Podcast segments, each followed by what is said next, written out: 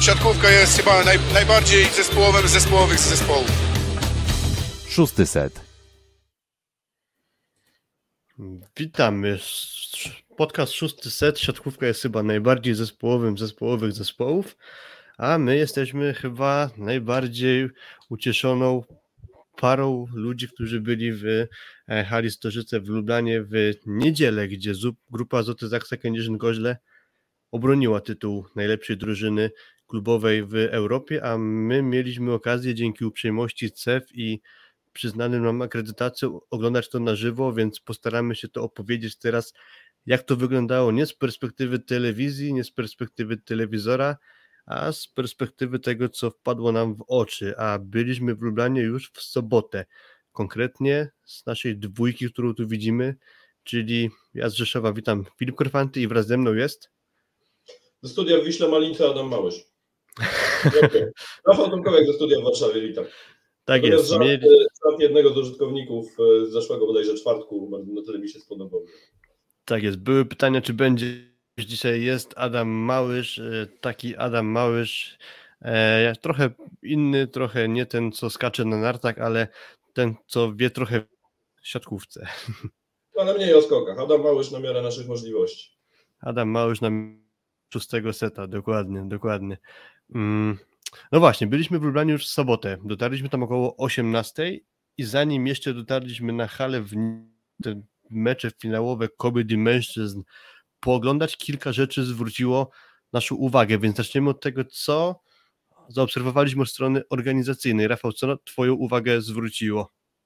Wiesz co, e, nie wiem, czy sobie przypominasz, ale pierwszy tak naprawdę nasz ruch po wyjściu z e, naszego, że tak powiem, miejsca noclegowego, e, to, był, to była taka specjalna tablica elektroniczna, która odznaczała dni, które mają upłynąć do mających się odbyć Słowenii Mistrzostw Europy w piłce ręcznej kobiet. Mm, I widać było wyraźnie, że to właśnie ta impreza jest tam promowana Natomiast na temat finału Ligi Mistrzów e, mężczyzn, tak i kobiet, które, który miał się odbyć następnego dnia, mm, no jakby miasto nie było tym w żaden sposób udekorowane.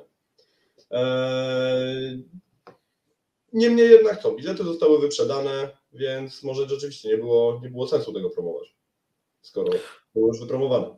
Wyważać Do, Dokładnie, bo też jeszcze nie mieliśmy w sumie dość długo pewności, czy my te akredytacje nasze dostaniemy, więc e, byliśmy na tyle nastawieni na wyjazd, że gdyby jednak się nie udało, to planowaliśmy po prostu kupić bilety i zasiąść na trybunach w arenie Storzyce. E, na szczęście akredytację nam się udało dostać, ale śledziliśmy tym samym jak bilety i na sam koniec, już bardzo blisko startu imprezy, widać było, że dosłownie zostały ostatnie miejsca gdzieś na obrzeżach obiektu, więc y, o ile można oczywiście się przyczepić i myślę, że to nie powinno tak wyglądać, że mamy miasto, gdzie odbywa się e, finał najważniejszej klubowej imprezy w siatkówce i na przykład jesteśmy zaczepiani przez mieszkańców tego miasta, którzy pytają nas, co tutaj robią ludzie, którzy śpiewają coś zaksa, zaksa, ubrani w jakieś koszulki jednolite e, i w ogóle ludzie są zdziwieni, że jakieś dziwne rzeczy tu się dzieją na ulicach tego, tego miasta. No i musieliśmy to wszystko tłumaczyć kilkakrotnie. Pewnie na polskie standardy byłoby to zupełnie inaczej, pewnie byłoby jakieś e, obrandowanie, pewnie jakieś plakaty powywieszane na supach ogólnych, jakieś e, flagi, inne tego typu rzeczy, do czego jesteśmy w Polsce przyzwyczajeni. W Słowenii tego nie było. Z tego co kojarzę, ktoś polskich dziennikarzy, którzy, którzy, którzy tam się wybrali samolot, wrzucali zdjęcia, że było jakieś obrandowanie tego finału, ale na lotnisku. Przy czym jest to trochę dziwne, bo przecież standardowy mieszkaniec Lublany raczej nie bywa na co dzień na lotnisku, żeby sprawdzić, czy przypadkiem nie ma w jego, miejsc, w jego mieście jakiejś wielkiej sportowej imprezy lekki argument za tym, że tak to wyglądało, jest taki, że w sumie to nie było czego promować, bo skoro i tak się bilety wyprzedały, to po co wydawać kilkanaście tysięcy czy kilkadziesiąt tysięcy złotych na to, żeby powyklejać miasto jakimiś ogłoszeniami o tym, że jest impreza, która i tak w większości jest wyprzedana i standardowy mieszkaniec Słowenii dowie się o tym, że jest finał, po czym się wkurzy, bo już nie może kupić biletów, bo zostały one wyprzedane. No, można na to dwoje, ale, ale raczej nie wyglądało to zbyt poważnie. Pamiętasz Filip, e, w dniu meczu, to była niedziela, udaliśmy się celem konsumpcji posiłku e, tam na Nabreżu, w centrum, samym centrum Lubliany, e, do restauracji. I może gdyby, gdyby właściciele tej restauracji czy obsługa wiedzieli, że, że takie wydarzenie będzie miało miejsce, to nie czekalibyśmy na posiłek godzinę, bo tam rzeczywiście kibice jednej i drugiej drużyny okupowali wszystkie stoliki a pracownicy tej restauracji kompletnie nie byli na to przygotowani, ponieważ e, prawdopodobnie normalnie w niedzielę około godziny 14 panuje tam święty spokój, pojedynczy klienci się pojawiają. Natomiast tutaj ze, względów, e, ze względu na fakt, że odbywał się mecz i przyjechali kibice, no nie tylko Zaksy i Trentino, ale też Corneliano, kibiców w Banku chyba za bardzo nie widzieliśmy. E, to do, no, doszło do takiej sytuacji, że oni nie bardzo wiedzieli, co się, co się dzieje i może na posiłek poczekalibyśmy trochę krócej i zaoszczędzilibyśmy godzinę, gdyby jakieś tam obradowanie tego miasta było. Trochę oczywiście żartuję, żartuję, próbuję jakby nawiązać do faktu, że rzeczywiście kibiców na mieście było dużo. Przede wszystkim Zaksa była bardzo widoczna, bardzo głośna, e, ludzi z Kędzierzyna Koźla i nie tylko, wszystkich tych, którzy kibicują Zaksie, mm, oni byli bardzo widoczni, praktycznie wszędzie byli głośni, śpiewali, bawili się. Mm, wydaje mi się też, że więcej było kibiców e, Corneliano niż Trentino tak naprawdę. Nie wiem, czy odniosłeś podobne, podobne wrażenie. Tak, przy tym jeszcze podzieliłbym to na dwa dni, czyli w sobotę właściwie pojedyncze raptem jakieś y, herby Trentino na strojach ludzi przechodzących, jakieś pojedyncze śpiewy Włochów, a ogrom przewaga była kibiców polskich. Pewnie część z Was widziała z jakiegoś balkonu w hotelu w Lublanie, gdzieś w środku nocy z soboty na niedzielę, które wrzuciliśmy, gdzie wywieszona była flaga Zaksy. Takich flag y, włoskich klubów, czy flag w Banku Stambuł, czyli e, oprócz Corneliano drugiego finalisty e, w meczu kobiet, no to nie zauważyliśmy. Tutaj jest istotna sprawa, że rozmawiałem z szefem kibica, klubu kibica Trentino i on z kolei mówił, że oni wyjeżdżają w niedzielę rano, więc w sobotę no, tych Włochów siłą rzeczy było niewielu, mogli sobie pozwolić na to, żeby do Lublany wyjechać dopiero w niedzielę rano i dotarli pewnie gdzieś w porze obiadowej, stąd to oblężenie knajp, o którym mówiłeś przedtem. No i pewnie gdyby ci właśnie właściciele knajp wiedzieli, że będzie jakieś duże siatkarskie wydarzenie, być może lepiej by się trochę przygotowali i cała obsługa wyglądałaby sprawnie, ale to mniejsza z tym, bo nie jechaliśmy tam jeść obiady, tylko oglądać siatkówkę. E, w niedzielę faktycznie już e, grupa kibiców Corneliano na mieście pewnie była trochę większa, no ale weszliśmy do hali, zobaczyliśmy e, tuż za naszymi już grupa kibiców Corneliano na mieście. Tuż za naszymi plecami była wielka grupa kibiców Trentino. To robiło wrażenie, w sensie widzimy po jednej stronie ogrom Polski, po drugiej stronie hali ogrom ludzi e, z Włoch, więc e, jak już schodzimy do miasta, z miasta do hali, no to w środku to nie wyglądało jak hala przygotowana do lekcji WF-u, a jednak to była hala już wyglądająca dobrze na miarę swojego wydarzenia. Super obrandowanie, super gra świateł, e, całe jeszcze atrakcje, otoczka rozgrywania tego spotkania, wrzawa na trybunach, ogrom kibiców, to to akurat już robiło wrażenie i to było na miarę rangi e, wydarzenia. Wszystko prawda, natomiast na zewnątrz hali też niewiele, niewiele jakichkolwiek banerów. Tak naprawdę trzeba było wejść do środka, żeby się przekonać, e, jakby kompletna zmiana światów, prawda? Na zewnątrz nie za wiele, oczywiście kibice dookoła sugerowali, że coś się za chwilę będzie działo, tej pięknej, ogromnej hali Stożyce robiącej naprawdę wielkie wrażenie. To jest taka hala porównywalna, myślę, z, myślę że z krakowską czy, czy gdybyśmy mieli do polskich hal porównywać. E, bardzo wysokie trybuny. E, natomiast tak, rzeczywiście w środku, w środku czuć było już tą rangę wydarzenia. E, obrędowanie bardzo mocne, mnóstwo kibiców, bardzo głośni Włosi z jednej strony, bardzo głośni Polacy z drugiej strony. Rzeczywiście jakby mm, Turków trochę zabrakło, szczególnie, że ich drużyna też wygrała. Mm. Takiego wstępu Mm, trendowego. nie było łatwą sprawą trafienie na parking. E. Celowaliśmy w parking dla mediów, który ostatecznie udało się znaleźć dzięki e, trochę takiej, naszej takiej cierpliwości i wyszukaniu okazji, bo za pierwszym razem zostaliśmy pokierowani w zły sposób. Zrobiliśmy koło wokół hali, udało się zapytać właściwego człowieka, gdzie jest e, miejsce do parkowania dla mediów, udało się wjechać w odpowiednie miejsce i, i zaparkować w miarę blisko. Przy czym samo zaparkowanie też nie należało do najłatwiejszych. E, spróbuję pokazać Wam zdjęcie, w jakim miejscu na parkingu udało nam się zaparkować, bo to akurat ma dość e, taki humorystyczny wydźwięk. E, jeśli by mi się to udało, to postaram się to pokazać. Dokładnie. Jak widzicie, udało nam się zaparkować w bramce, która stała na parkingu i to było jedno z ostatnich w ogóle wolnych miejsc na tamten moment. A byliśmy mniej więcej równo ze startem meczu kobiet, bo nam się trochę przedłużyło siedzenie w knajpie, o czym mówiliśmy już przedtem. No ale dobra, e, wyjdźmy ze spraw organizacyjnych, bo mniej więcej już e, mamy to e, za sobą. Aha, jeszcze o jednej rzeczy chciałem wspomnieć. Bardzo obiecująco wyglądało wyposażenie sklepiku CEF, oficjalnego sklepu tego wydarzenia. Mm, Przy czym to było w wersji internetowej, jakieś kubki, koszulki, różnego rodzaju gadżety. Po czym poszedłem się przejść, żeby to znaleźć w hali. No I to, co zobaczyłem, to wzbudziło moje politowanie, bo zapytałem się pana, który stał za ladą tego czegoś, zapytałem, czy to jest naprawdę oficjalny sklepik wydarzenia, powiedział z całym przekonaniem, że tak, po czym tam leżały z cztery pary ochraniaczy na kolana, z cztery piłki i to chyba było wszystko. Tam było w sumie może z 15 sztuk towaru, przy czym głównie to były piłki i ochraniacze.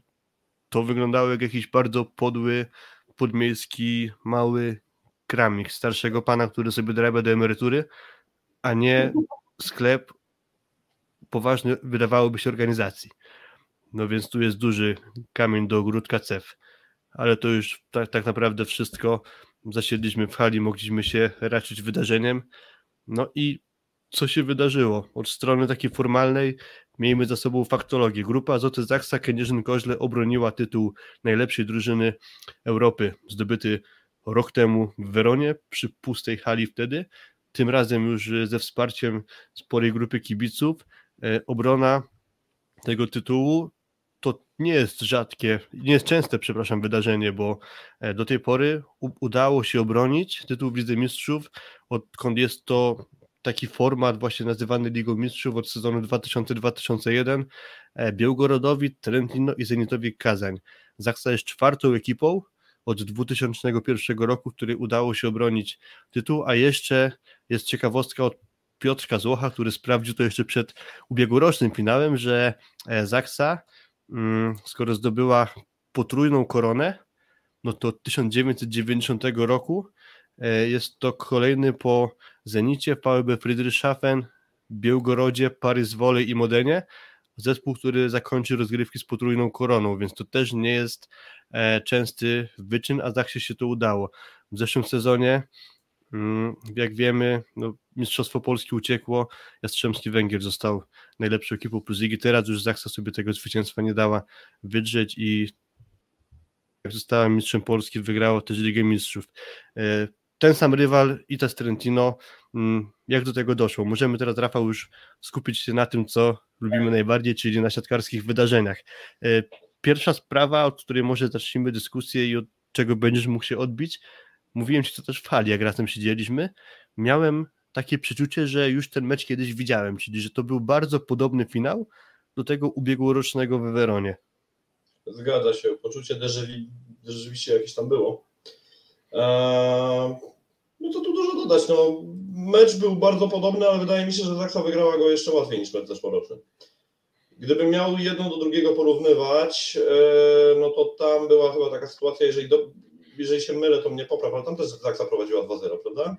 Tak, tak. 2 do 0 i trzeci set upadł łupem Trentino i ostatni był na przewagi grany. Tak, natomiast ten ostatni set był, był bardzo trudny tak naprawdę. Gdyby doszło do tiebreaka, też mogłoby się tam wydarzyć wszystko i tam trochę nie domagał, nie domagał Bentoniuti na dokładności przede wszystkim. To jest jedna z rzeczy, które, które zapamiętałem i rzeczywiście tam Olek Śliwka mm, bardzo mocno pociągnął mecz. tak naprawdę był jego MVP i głównym bohaterem tego finału. Tutaj ten finał miał innego bohatera, dość oczywistego tak naprawdę, jeżeli ktoś oglądał. Tak, o nim będziemy mówić jeszcze za chwilę, na pewno. I, to- i, to, I to nie raz jego nazwisko padnie na pewno. Tak, więc teraz sobie nawet możemy darować, żeby, żeby nie przesadzić z wolumenem wymieniania jego nazwiska. Niemniej jednak e, mam takie poczucie, że tutaj Zaksa chyba jeszcze bardziej kontrolowała ten mecz, natomiast rzeczywiście analogia do, do tego meczu zeszłorocznego e, no jest nieunikniona, tak? E, też ostatni set na przewagi, Kiedy Kaszmarek poszedł na zagrywkę przy grze na przewagi w trzecim secie, no to się wydawało, że być może nawet się skończył dokładnie ten, ten sam sposób. No nie skończył się, chyba sam Łukasz też może miał jeszcze dodatkową presję tak naprawdę, bo powtórzyć, powtórzyć taki motyw, żeby trafić fenomenalną, mocną zagrywką. Wtedy sam powiedział, że to było 117 na godzinę. W tym sezonie chyba takich prędkości nie, nie notował za bardzo, nie, nie siedzi mu ta zagrywka chyba aż tak bardzo jak, jak w poprzednim sezonie.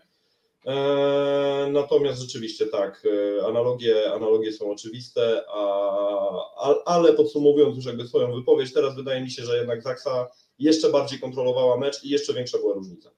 Nie było choćby Nimira Delaziza, który, który tam im trzymał e, zespołowi z Trento ten mecz e, jakby w ataku. Tutaj mieli Da- Daniela Lavie, który też był praktycznie ignorowany w dystrybucji przez e, Spertolego, więc E, jakby drużyna Trentino, charakterystyka gry drużyny Trentino zmieniła się dość znacznie, natomiast Zaksa grała swoje i Zaksa, Zaksa chyba tą swoją kędzierzyńską typową siatkówkę pokazała w sposób jeszcze bardziej tak e, wierutny niż, niż.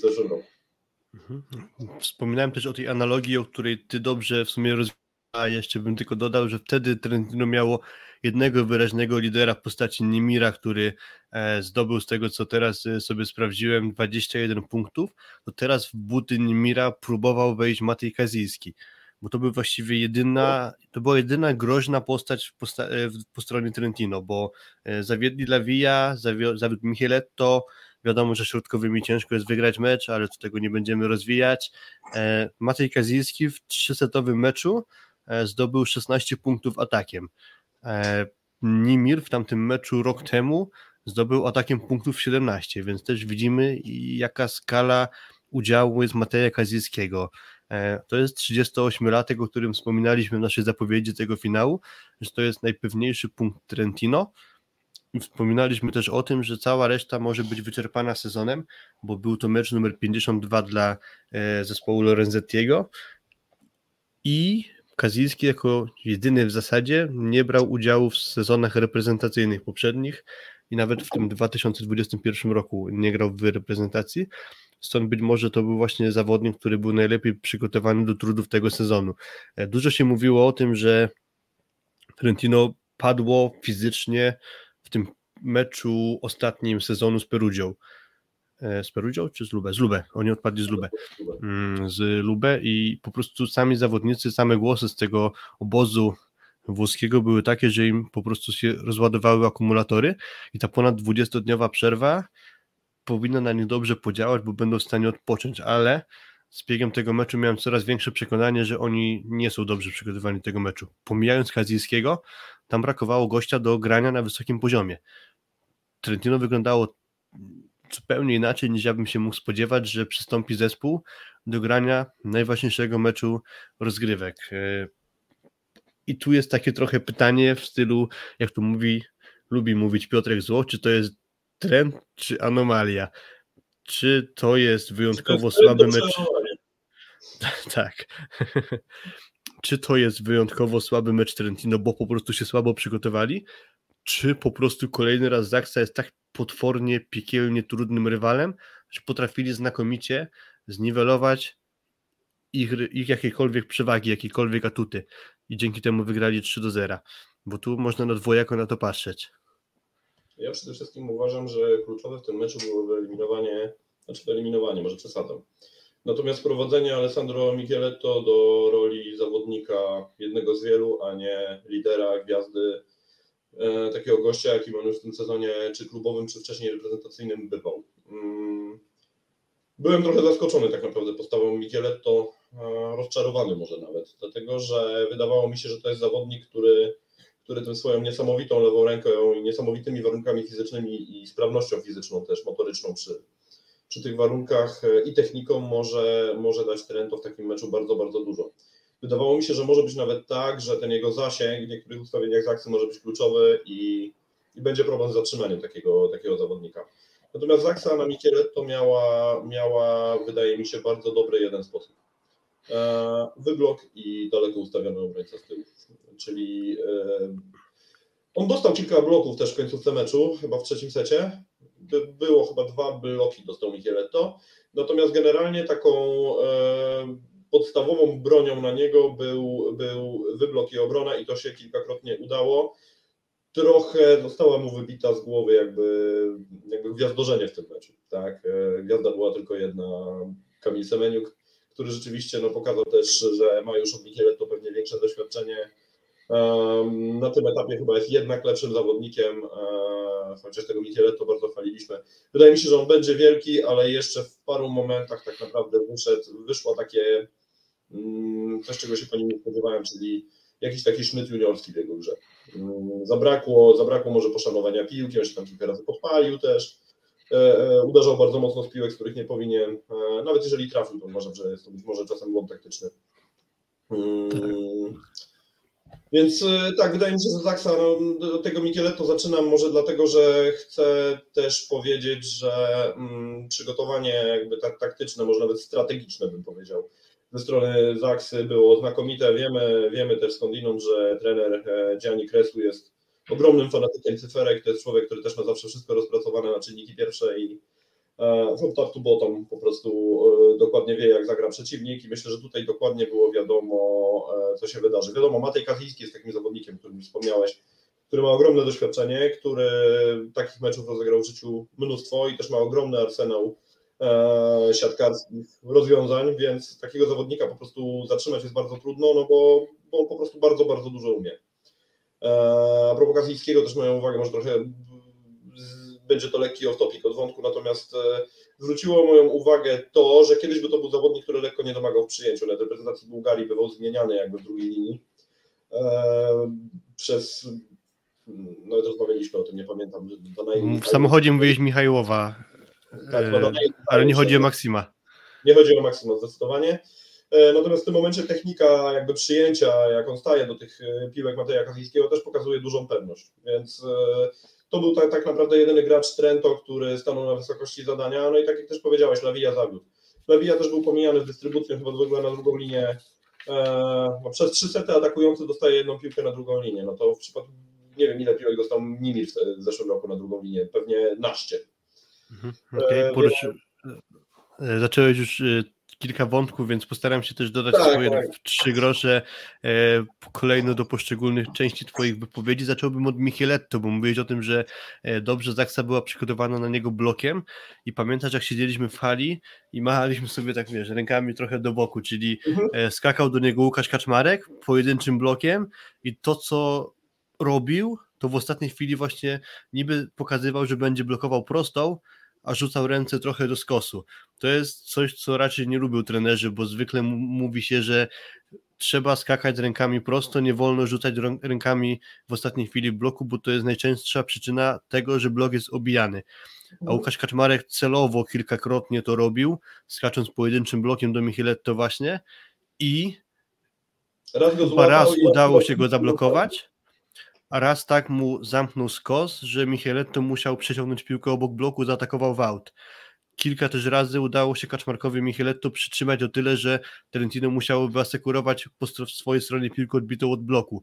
Mm, więc tutaj taka trochę może techniczna mm, techniczny mankament w pewnym sensie, czy takie podpalanie się Kaczmarka, to akurat było bardzo przemyślane i przynosiło dobre e, rezultaty. Z takich trochę negatywnych spraw co do bloku Zaksy, to kilkakrotnie rzuciło mi się w oczy, że chyba Kamil Semeniuk chował ręce w bloku.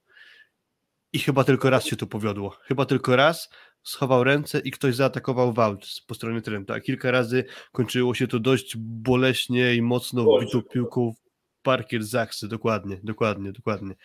Mm. Co do jeszcze gry blokiem, mówiliśmy o tej sztuczce trochę kaczmarka. Ja miałem ogólnie wrażenie od samego początku meczu, że Zaksa dobrze czytała wystawy z Bertoliego na środek. Nawet to, że tam oczywiście w statystykach sprawdziłem, że już Rejno, Krzysztofowi Rejno dopisano jeden blok punktowy, to bloki punktowe miał dwa. Na samym początku na Lisinacu na 2 do 0 i w drugim secie na 11 do, je- do 11. Nie pamiętam na kim, Na ale Daniele, mogę na to. Daniele Lawi, na Daniele Lawi, który atakował akurat z lewego skrzydła wtedy. Tak, Pamiętam 11-11, Lewija kontra z lewego zablokowany przez Rejno, tak mam to zapisane. No więc dwa punktowe bloki Krzysztofa Rejno, ale mówiłem o tym właśnie, że dobrze Zaksa reagowało do wystaw na środek. Yy, wiadomo, że Lisinac chociażby i Podraścianin to są nietuzinkowi gracze w ataku, więc nawet jak dobrze się zareaguje, to środkowy ma małe szanse na zablokowanie, ale działało to dobrze. To, co słabo działało z kolei, to pipe, czyli z Bertoli dużo korzystał z pipe'a, i tego się niezbyt udało y, Zaksie mm, powstrzymywanie. Dopiero chyba w trzecim secie Kazilski nie skończył pipe'a, a był to jego Mhm. chyba cz- czwarty lub piąty pipe samego Kazilskiego, bo jeszcze tam inni atakowali z pipe'a, więc y, mm, jeśli chodzi o tam skrzydła, to generalnie Zaksa blokiem dobrze działała. Czytanie wystaw na środek dobrze, trochę kulało to z pipe'a, no ale wiadomo, nie można mieć wszystkiego. Ogólnie, jak mówimy już o bloku, to też warto wspomnieć, że to był dobry mecz, jeśli chodzi o grę obronną z obu stron. Myślę, że się z tym zgodzimy, że jeśli chodzi o takie nie surowe zagrania, to akurat y, było tego dużo i przyjemnie się na to patrzyło. Filip, to teraz ja mam dwa wątki tak naprawdę, które ty Mhm. poruszyłeś do e, skontrowania, a może raczej zgodzenia się z tobą i rozwinięcia. E, po pierwsze, e, jeżeli chodzi o grę mm, blokiem, to wydaje mi się, że próbuję tak jakby wcielić się, próbuję wymyślić, co mógł mieć na myśli przed meczem Angelo Lorenzetti, tak. E, Wydaje mi się, że oni mogli wyczuć jakby słabość Zaksy na środku przy mm, nieobecności Norberta Hubera, która okazała się trochę fikcyjną słabością, bo Krzysztof Rejno jest bardzo, bardzo rzetelnym środkowym i też pokazał w tym meczu, że, że to absolutnie ani żadna dziura w bloku nie była, ani no w ataku trochę mniej może funkcjonował, ale, ale to był bardzo rzetelny występ Krzysztofa, tak? Natomiast yy, wydaje mi się, że oni bardzo chcieli poprowadzić grę przez środek, jakby terroryzując blok Zaksy, mm, mieszając pomiędzy mm, grą z krótkiej a pipe'em. E, I w pierwszym secie trochę Spertoli się pogubił. E, Nie wiem, czy pamiętasz. Tam na, na, na samym początku już e, w ciemno skoczył Krzysztof Rejno do, do Streczko, s- zablokował go. Też kilka było jakichś takich dziwnych e, w końcówce zagrań e, Spertolego. którego- 23-20, Podraszczani nie, nie trafia w piłkę po złej wystawie z Bertoliego. Dokładnie, dokładnie, tak, tak, tak. On, on trochę, trochę zepsuł pierwszego seta mm, z Bertoli właśnie tym kombinowaniem na jakby e, w opcji pipe e, krótka e, w pierwszym secie Trentino, natomiast rzeczywiście potem funkcjonowało im to lepiej. Mm, Może w drugim secie też trochę uprościł grę i tam było więcej, więcej skrzydeł, więc e, e, jakby odpowiedzialność trochę też od siebie oddalił. Natomiast tak jak mówisz, w trzecim secie znowu też pojawiły się jakieś tam e, zawirowania jakby po, w grze z Bertolego mm, na linii on środkowi i on jakby zawodnicy grający na pipe. Też wydaje mi się, że ta piłka, z której Kazijski, którą Kazijski wyrzucił z, a, w z pipe'a też nie była perfekcyjna. To wyglądało trochę tak, jakby, jakby on e, no, e, Znam takie może nie do końca, nie do końca poprawne polityczne okre- określenia, ale ktoś kiedyś grałem w siatkówkę powiedział, że to jest taki atak na nazistę, że szukasz piłki e, w taki sposób. Przepraszam, jeżeli mam nadzieję, że to nikogo nie uraziło oczywiście. Natomiast, natomiast ta, ta, tak właśnie wyglądała jakby sytuacja, jeżeli chodzi o moim zdaniem taktykę, taktykę Trentino, która, która no, nie do końca im się opłaciła, bo jednak okazało się, że Zaksa jest tak wszechstronnie mocna, jakby 360 mocna, że mm, po prostu wygrała mecz anyway. Mm. Natomiast drugi wątek, który poruszyłeś, czyli obrona, e, no Zaksa broniła fenomenalnie i jeżeli mówimy o fenomenalnym występie Kamila Semeniuka, to to nie jest tylko atak, tylko to jest też kilka piłek w obronie, które on po prostu wyjął w sposób spektakularny. I ja bardzo lubię w ogóle oglądać mecze siatkarskie, mm, mając taki jakby widok z zabramki, akurat w tym przypadku tak było, e, czyli siedząc jakby mm, prostopadle do siatki. Mm. Wtedy myślę, że bardzo dużo widać. i widać było tą pracę Semeniuka w obronie. No jest, to, jest to maszyna nieprawdopodobna i to też jest człowiek, który, który myślę, że gdyby, gdyby kazać mu zagrać na libero, to, to, to też zagrałby znakomicie, dlatego że i w przyjęciu jest dobry już w tym momencie, i, a w obronie jest absolutnie fenomenalny. To jest wszechstronny gracz, e, no nie może zabraknąć chyba peanów na, e, na korzyść Kamila Semeniuka w takim meczu, prawda?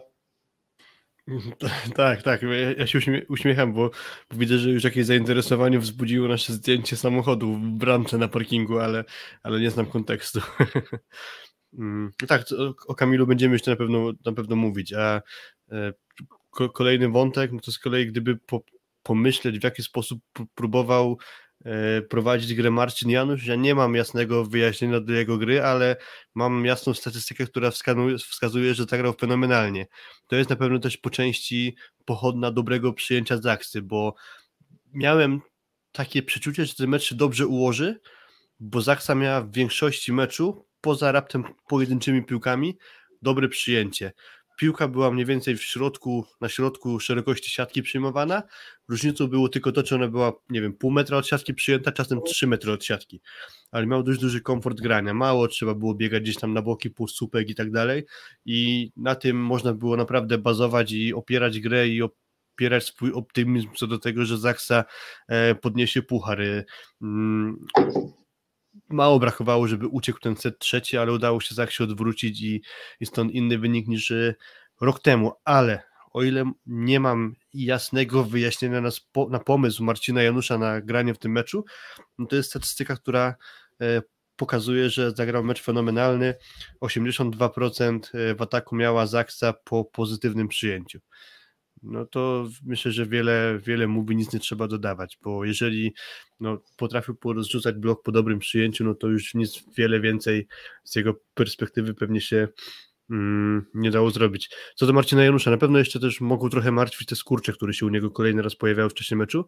E, widziałem jakiś fragment wywiadu z Nikolą Grybiciem, niestety nie jestem w stanie zaraz podać źródła, czy to było Sport, TVP Sport, czy Sport.pl, czy coś innego, Mm, Nikola Grbic się na ten temat wypowiedział, coś w stylu, że e, będą oczywiście na niego uważać, ale że może to mieć takie podłoże stresowe, czyli jeżeli jest gra na dużym stresie, to takie właśnie rzeczy mogą się przytrafiać.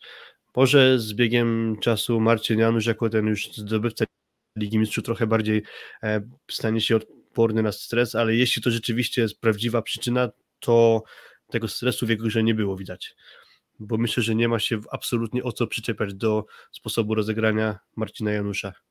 A przypomina sobie Filip jakąkolwiek taką ewidentnie źle rzuconą przez Marcina Janusza piłkę?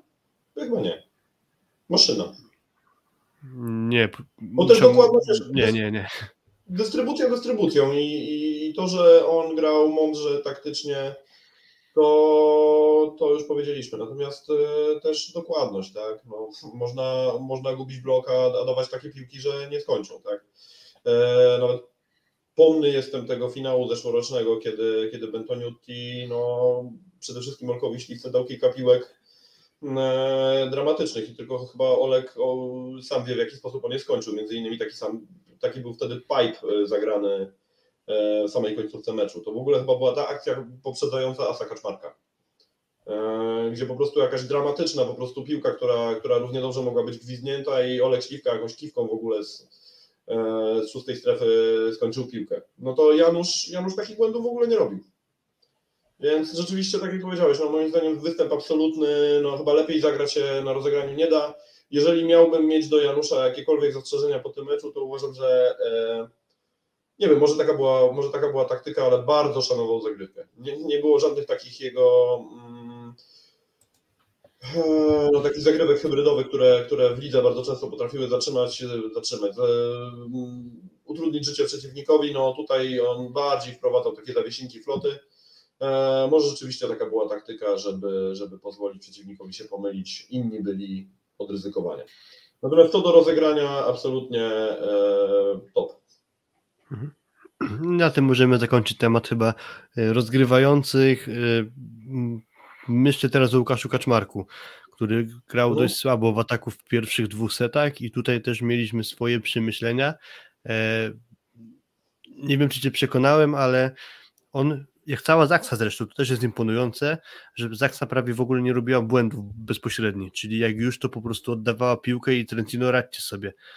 I tak też trochę wyglądała gra Łukasza Kaczmarka, który był dosyć często podbijany, wyblokowywany, generalnie skończył ze słabą skutecznością ataku, zwłaszcza w pierwszym i drugim secie, bo trochę się podciągnął w trzecim, no ale wynik końcowy 10 skończonych piłek to nie jest nic imponującego, przy czym próbując go bronić, wiemy być może, że Zaksa miała ogromną pewność, że nawet jeśli dostarczy piłkę do, dla Trentino, to będą w stanie odpowiednią ilość ataków Trentino zatrzymać i potem przekuć jeszcze akcję na swoją korzyść, co daje im finalnie zwycięstwo w secie, czyli Kaczmarek wiedział, że może nie ma akurat komfortowej sytuacji, żeby bić gwoździa, żeby być 100% pewnym swojego uderzenia i że to będzie atak kończący, po prostu wstrzymywał rękę, dawał się podbijać i Zaksa po prostu była na to gotowa, że ok, wliczamy w koszta, że nie wszystkie ataki zostaną przez nas skończone, ale wiemy, co mamy zrobić w obronie i mamy to wyliczone, że nam tych obron wystarczy, żeby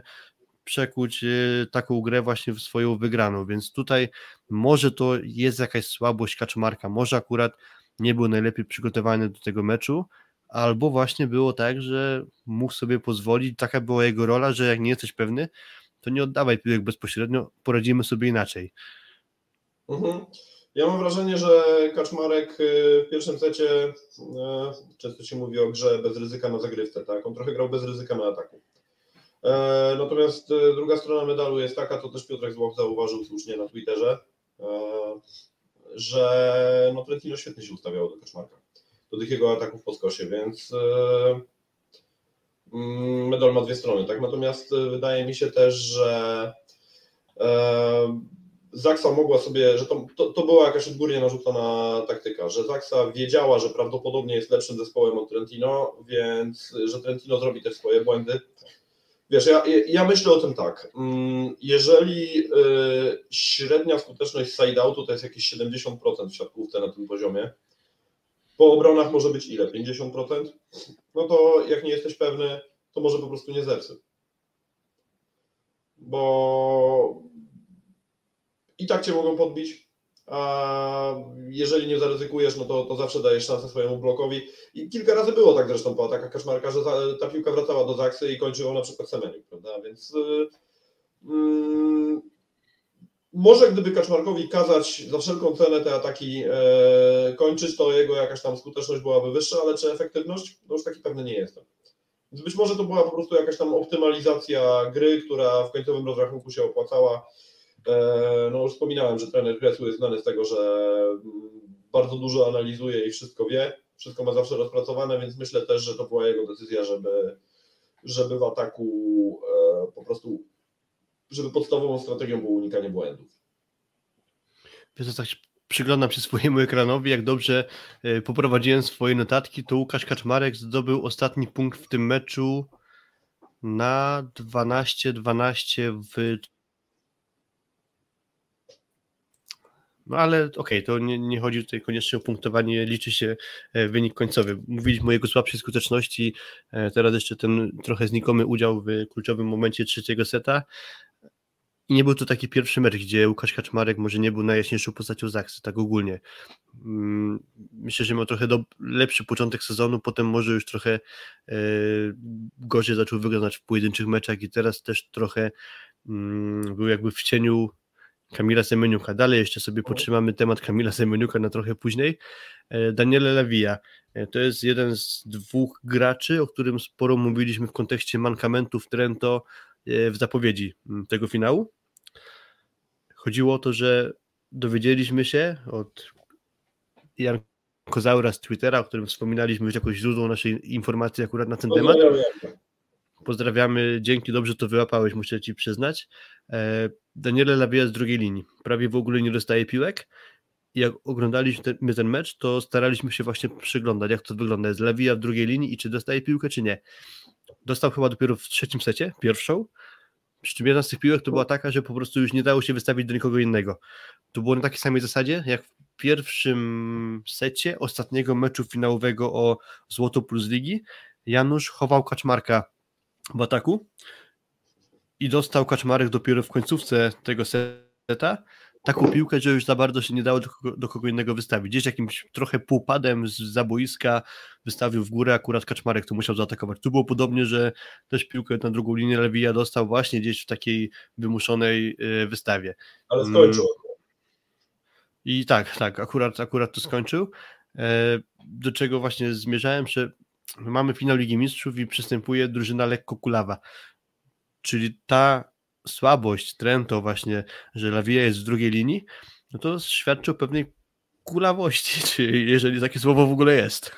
ale, ale wiadomo chyba o co chodzi, że, że w pewnym ustawieniu stają się dosyć czytelni e, w bloku. To pewnie też jest e, efekt taki, że Zaksa wyglądała dobrze w obronie, a sam Lawia w pierwszym secie dostał dwie piłki, w drugim secie Lawia dostał w sumie cztery, skończył jedną, dopiero w trzecim podbudował swoje statystyki 6 na 12 w ataku, no ale to jest po prostu znikomy udział. No, Podraścianin dostał 9 piłek, Lisyna 10, a mówimy o gościu, który jest ustawiony po przekątnej z e, rozgrywającym.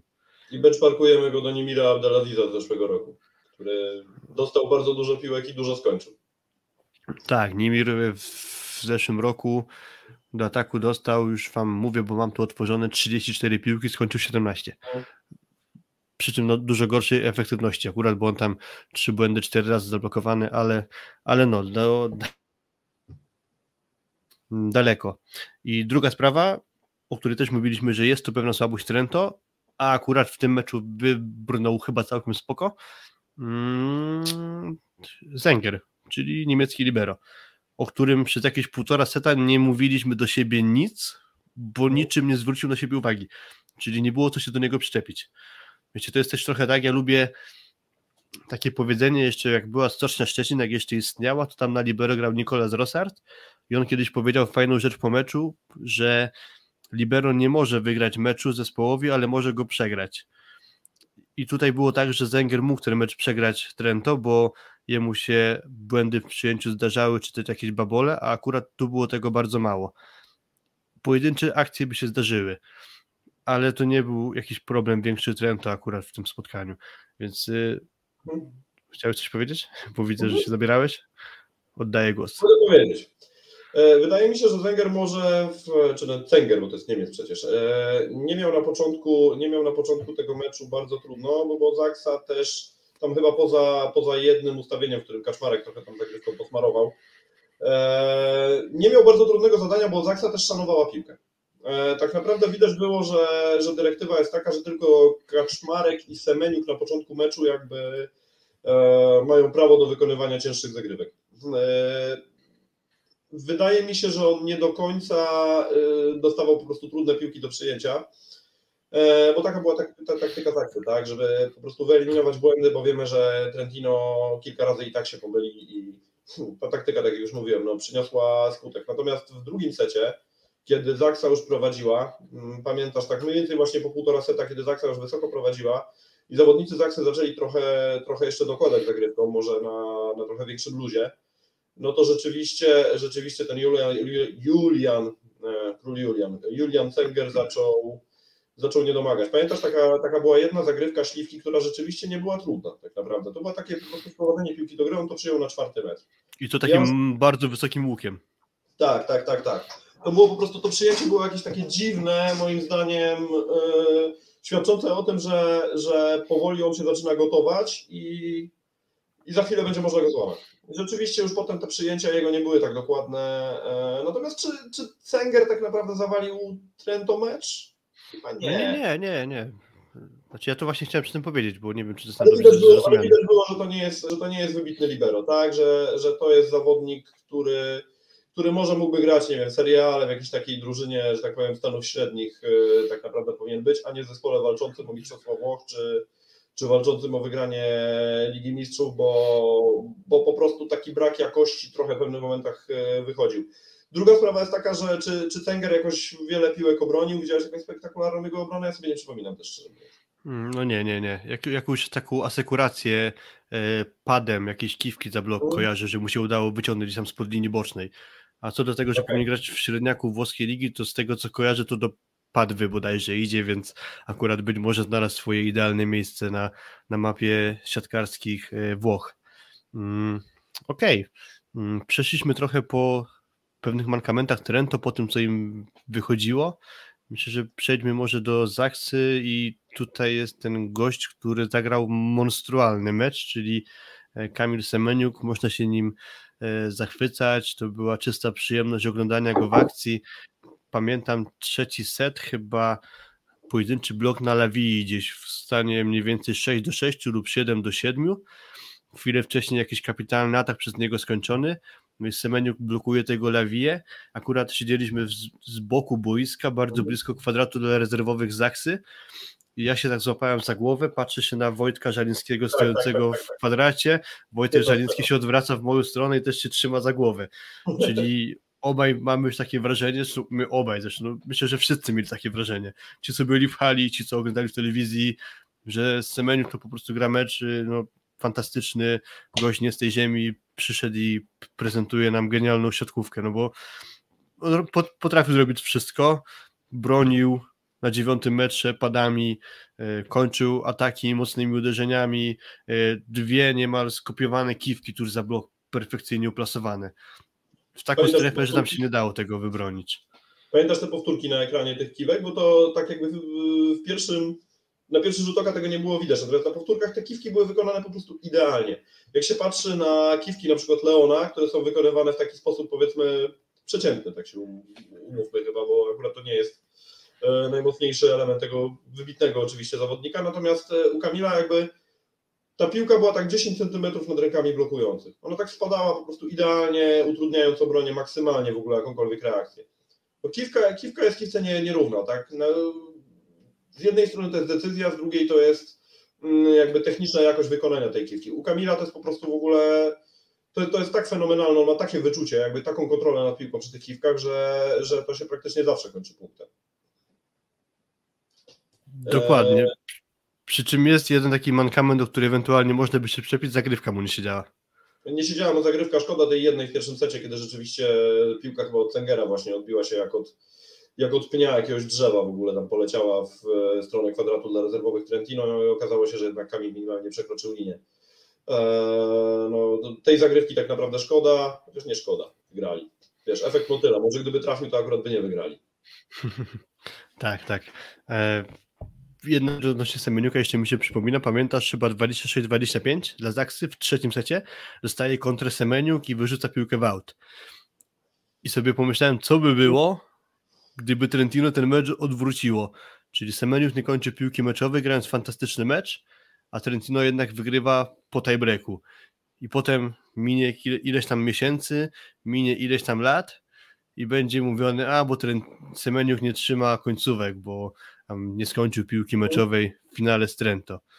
No ale no nie, no dobra, jeden atak może, jeden atak może mu nie wejść po prostu, ale, ale pewnie gdzieś tak coś by było, bo pamiętam z kolei Maciej Muzej nie skończył ważnej piłki w meczu z Kazaniem i potem się to obrywało mu jeszcze przez jakiś dłuższy czas, że tam mimo, że wcześniej grał fantastycznie w tym meczu, to nie skończył bardzo ważnej jednej piłki i właśnie to zostało zapamiętane. To jest tak jak z bramkarzami, że mogą kapitalnie bronić 90 minut, po czym jakaś niepewna interwencja im się przytrafi w samej końcówce meczu i potem się mówi tylko o tym, że coś tam zepsuł w końcówce, a nie pamięta mu się, że wyciągnął, nie wiem, pięć rzutów karnych wcześniej na przykład, oczywiście wyolbrzymiam.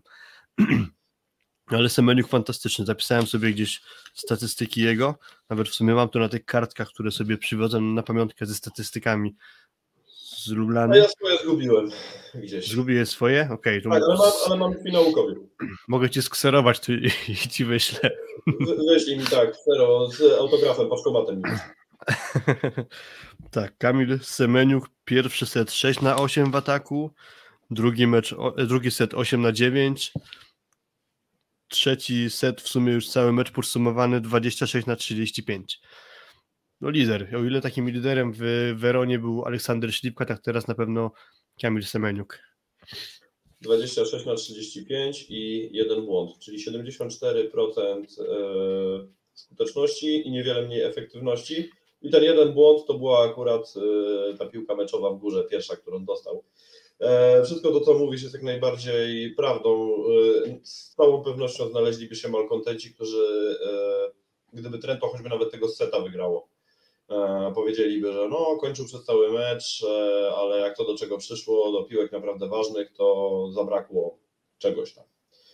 E, Niemniej jednak to jest moim zdaniem jakiś tam błąd w myśleniu, błąd poznawczy, dlatego że zawsze warto do tego podejść w taki sposób, że gdyby nie gra takiego zawodnika mm, znakomita wcześniej, to do tej końcówki nawet by nie doszło. E, Natomiast bardzo dobrze się stało, że Kamil dostał drugą piłkę meczową potem do góry i skończył ją chyba bardzo pewnie, bo ten atak, tak jak go potem nawet widziałem na wideo, wyglądał w taki sposób, że, bo też chciałem, chciałem zanalizować tę sytuację, jakby w jaki sposób on poszedł, podszedł do takiej najważniejszej piłki. Moim zdaniem ten atak, e, gdyby nie odbił się od rąk, e, gdzieś tam w końcowe linie, w końcowe fragmenty boiska by trafił, więc e, to było wykonane po prostu perfekcyjnie, zachował zimną krew. Pomylił się raz, drugi raz już po prostu nie.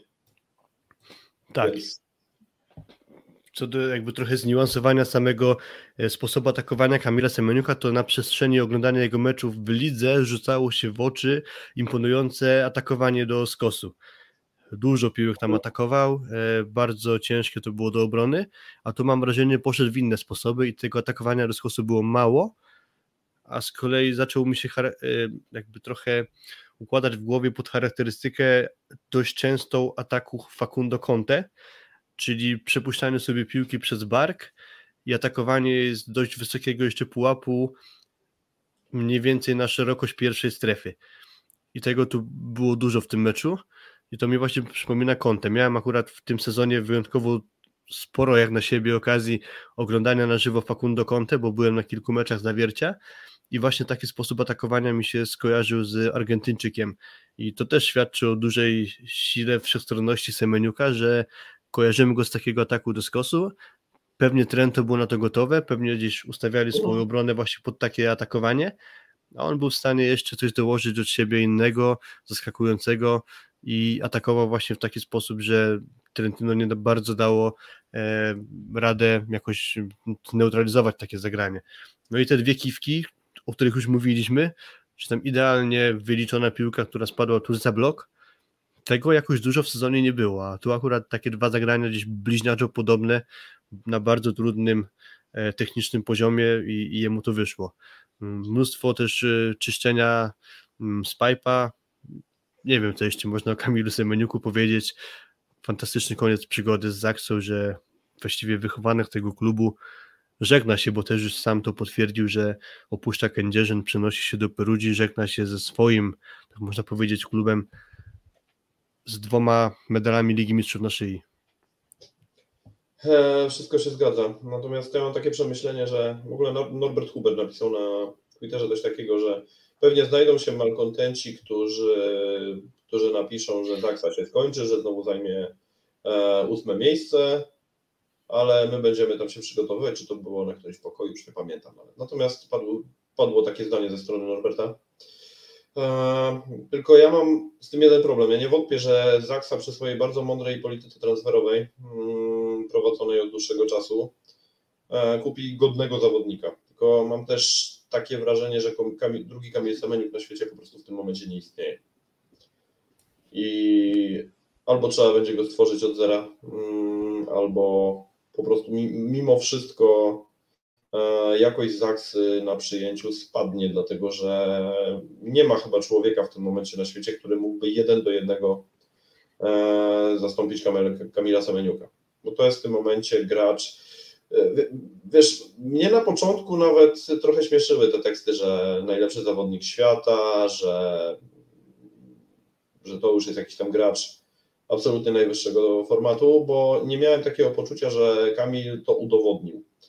E, Natomiast e, nie udowodnił, dlatego że nie miał po prostu jakiejś tam dobrej okazji, żeby, żeby to udowodnić. A tym razem już jesteśmy w takich okolicznościach, jakby po takich e, meczach Kamila, czy to w końcówce jakby mm, czy w, me, czy, czy w meczach finałowych e, plus ligi, czy też e, w finale Ligi Mistrzów, we wcześniejszych meczach, jakby, czy z Lubę, czy z Jastrzębiem, że wydaje mi się, że powiedzenie w tym momencie, że Kamil Semeniuk jest najbardziej wartościowym zawodnikiem świata, mm, nie jest zupełnie bezpodstawne. Może w taki takim może nie, niezbyt, niezbyt kategorycznym tonie to ujmę. Nie wiem, jak ty do tego podchodzisz. Mhm.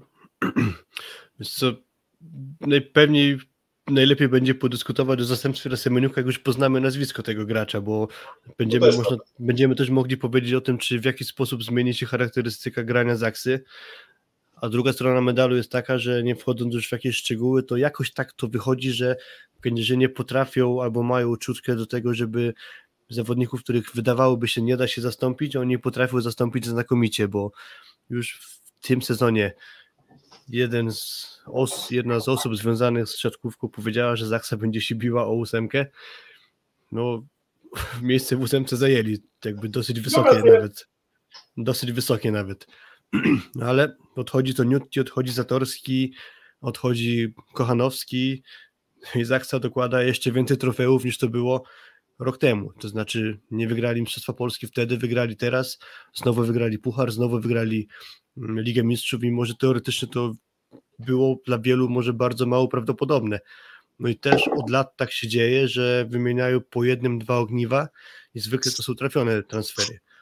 Tylko, że wiecie, zawsze z prawdopodobieństwem jest tak, że w końcu się muszą pomylić. Jestem ciekawy, kiedy to nastąpi. Może, może nie prędko, no ale fakt jest taki, że tak, no Kamila Semeniuka zastąpić na pewno będzie ciężko. Co, wydaje mi się, że tam jest po prostu dobra atmosfera, dobre, yy, dobre zarządzanie, yy, kibice, którzy też robią dużą robotę, jest fajna społeczność w Kędzierzynie Koźlu, bo rzeczywiście dla nich yy, ta drużyna siatkarska jest y, oczkiem w głowie, świętością. Y, jest też chyba zdrowe podejście do tej drużyny, raczej taka bardziej pozytywna wiara w chłopaków niż, niż może jakieś tam oczekiwania czy narzucanie presji. E, w związku z czym wydaje mi się, że rzeczywiście jakby ten kędzierzyński anturaż siatkarski może być bardzo, tak powiem, mm, sprzyjający dobrze, dobrej grze w siatkówce i dawania, e, dawaniu siebie e, maksa. Natomiast mimo wszystko uważam, że Semeniuk jest niedostępowalny w tym momencie, bo tak naprawdę kto był jego poprzednikiem? Sandero. On grał świetnie w Kędzierzynie. On się spisywał, on się spisywał bardzo dobrze, zdobywał Mistrzostwa Polski, ale to jednak nie był chyba aż tak kosmiczny poziom, jaki, jaki prezentuje w tym momencie Kamil. Mhm. Gdybyś miał znaleźć jednego zawodnika, powiedzmy, nie mówimy teraz o realiach, czy on jest do ściągnięcia, czy nie jest do ściągnięcia, kogo byś wybrał? Przychodzi mi do głowy jedno nazwisko, które rzeczywiście uważam, że może mieć taki potencjał, szczególnie biorąc pod uwagę te statystyki, ale mm, Miejmy nadzieję, dobra, może ujmę to w ten sposób. Miejmy nadzieję, że nie popiera tego, co robi, co robią jego rodacy e, ostatnimi czasy Dimitri Wołkow. Mhm, okay. Wydaje mi się, że to jest jedyny, jedyny zawodnik na tyle wszechstronny, który mógłby Kamila rzeczywiście zastąpić. Wcześniej myślałem o, o pierwsza myśl moja to, było, to był e, Riccardo Lucarelli, ale wydaje mi się, że to jest po prostu jednak też zawodnik chyba mimo wszystko tak overall gorszy niż Kamil. No i też Lucarelli mam wrażenie, że odkąd przyszedł do Włoch, to gra bardzo nierówno. To, to, to prawda, tak. To, to, to jedna sprawa. Druga sprawa, okej, okay, no Wołkow, myślę, że tak. A na polskiej ziemi, gdybym poszukał, to myślę, że Tomasz Fornal ma tak. takie możliwości, żeby wejść w buty Kamila Semeniuka. To nie, jest jeden do, to nie jest jeden do jednego taka sama charakterystyka, ale myślę, że celowałbym akurat Tomasza Fornala, przy czym jak będzie, to, to zobaczymy, a, a na razie niech Zaksa może ochłonie po tym sukcesie. Dodatkowo jeszcze 500 tysięcy euro wpadło do kieszeni, więc być może będzie łatwo kogoś wyhaczyć, a może już nawet kogoś mają dogadanego. E, padło z ust któregoś gracza Zaksy coś takiego, że po raz kolejny udowodnili, że mimo, że tam ruchy transferowe następują, to, to Zaksa robi swoje, wykonuje swoją robotę, dalej 14 zawodników będzie do pracy i, i, i pewnie będzie Zaksa tak samo mocna jak do tej pory. E, zwróciłbyś jeszcze uwagę na jakieś aspekty w kontekście tego meczu finałowego? Hmm. Aleksander Śliwka, który może w statystykach nie wypadł imponująco, bo o nim jeszcze chyba nie wspomnieliśmy. On nie wypadł imponująco w statystykach, gdyby policzyć moją efektywność, to ona wyszłaby może na jakimś nawet wzbudzającym wątpliwości poziomie. Natomiast jego mowa ciała podczas meczu, jego trzymanie w ryzach jakby całego zespołu, e, to widać, że to jest jakby mentalny lider zespołu. Nie wiem, czy też odniosłeś takie wrażenie. I fantastyczna zagrywka śliwki, przy której e, no, W ogóle e, rozmawiając o Trentino nie, po, nie poruszyliśmy tematu zagrywki Micheletto, która rzeczywiście jakby w pierwszym secie robiła niesamowite wrażenie. Te piłki skręcające do linii. Ja już na to zwracałem uwagę, jakby znając tego zawodnika tylko z telewizora. Natomiast na żywo to, to się okazało jeszcze tak naprawdę bardziej upiorne do przyjęcia niż, niż mo, można by sądzić.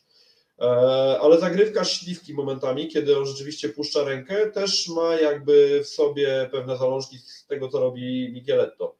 E, też piłka meczowa w kluczowym momencie, no kto trafił tak naprawdę tą taką najbardziej e, agresywną zagrywką po stronie Zaksy? No właśnie Aleksander Śliwka, więc też ma duży, jakby nie patrzeć, udział w tym, co się stało. Też, też Śliwka kilka piłek fantastycznie obronił. Może nie jakimiś fenomenalnymi rzutami, ale na pewno ustawieniem. E, to też jest jeden z tych graczy, którzy decydują o tym, że Zaksa jest zespołem fenomenalnie grającym w systemie blok obrona. Zaksa dokładnie wie jak, kiedy i gdzie ma stać. Mhm. Kapitan Zaksa akurat zostaje w kędzierzyńskim zespole, chyba o to można być spokojnym już oprócz tego Łukasz Kaczmarek, Marcin Janusz, więc na pewno nie odejdzie więcej podstawowych szóstki z niż w zeszłym sezonie. Tak naprawdę to zanosi się chyba tylko na zmianę za Kamila Semeniuka, przy czym Norbert Huber e, wróci dopiero z biegiem sezonu, więc to będzie też druga zmiana na środku siatki, gdzieś mniej więcej przez połowę e, przyszłych rozgrywek. Mm.